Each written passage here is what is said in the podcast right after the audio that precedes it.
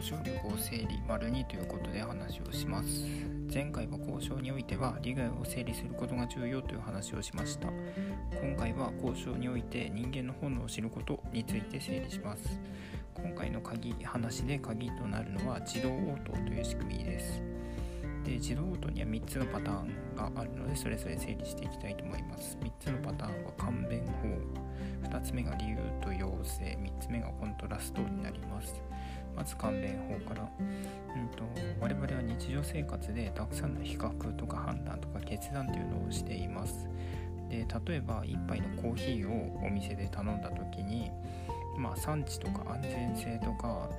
果たして1杯の値段の妥当性はこれでいいのかとかっていちいち、まあ、一個一個比較したり裏付けを取ったりっていうことをあんまりしてません。まあそんなことをしてると日が暮れてしまいます。そこで、まあ、例えばスタバだったら大手だから安心だとかあとは、まあ、コーヒーとは別の話ですけれども医者が言っていれば、うんと、裏付けを取ったりしなくてもきっとその通りなんだなと思うことがほとんどですしあとは、まあ、高い料理屋さんに行けば、まあ、いい出てくれ高い料理屋さんで、まあ、お肉とかが出てくればきっといい肉なんだろうなとかどこさんとかっていう裏付けまで取ったりしなくてもまあそういうもんだなって判断します。というような感じで、まあ、一定の条件のもとで、まあ、判断の過程を省略して日常を過ごしています。でまあこの自動応答によってうんとまあ、細かなことにいちいち時間を捉えたりせずに日常を過ごすことができます。まあ、そういった形で、うんと、簡便法がその通りです。で2つ目理由プラス要請ですが、うんと、人に何かお願いする時っていうのは、うんと、何々なので何々お願いしますっていうふうに理由プラスお願いをすると、まあ、そのお願い事が叶えられやすいということが、まあ、研究とかで分かっているようです。で何々のでの理由の部分っていうのは必ずしも合理的な理由である必要がなくって、まあ、わけわかんないよくわかんない理由でも、うんと、お願い事が通りやすいっていうことが分かっています。なので、まあ、残業したくなくって例えばですね残業したくなくって帰りたい時に帰らなければならないので帰りますとかっていう、まあ、勝手な理由でも何々のでと使っているので、まあ、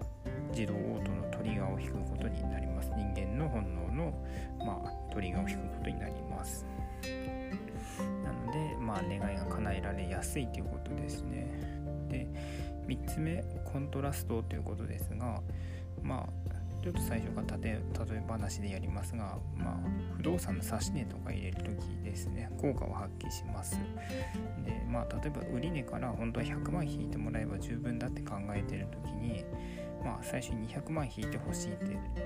大きめにお願いしてみて売り主にそれじゃ飲めないよって言われた時にじゃあ100万でって言うと100万だけ値引きしてくださいって言うと最初に100万って言われてたのに100万の値引きでいいんだっていうふうに100万が急に小さい金額に見えるっていうような、まあ、自動オートの仕組みです。まあ、ただもちろん最初に200万引いてほしいってお願いした時にそれじゃ話にならないよって言ってまあそれ以降の交渉をしてもらえない可能性もあるのでまあべらぼうにやればいいというわけではありません。ということでまあ3パターンから人間のまあ本能自動応答の話をしていきました。でまあ今回の話を通じて交渉にどのように役立つかっていうと人間にはスムーズに日常生活を送るために簡易的な判断をすることがたくさんあるっていうことを理解することがまず一つですし、えーと、その特徴を踏まえた上で、まあ、例えば1000万円で売ってる不動産の値段の交渉の際に800万円で買えればいいなってあなたが思ってたとすると、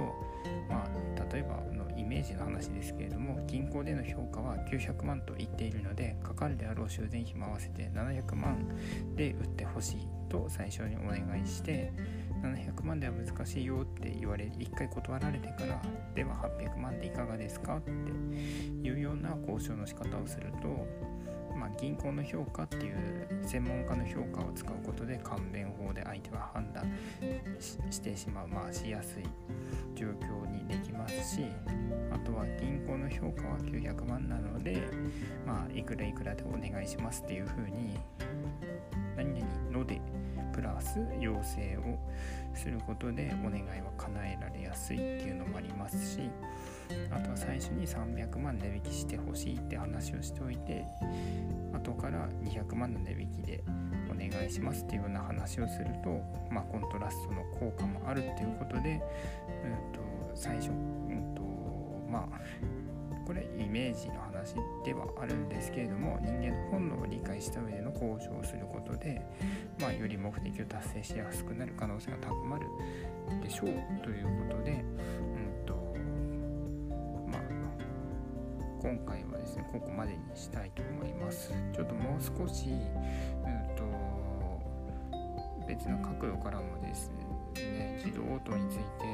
うんと理解を深めたいと思うのでうんと丸3もやろうと思います。とりあえず今回はここまでになります。どうもありがとうございます。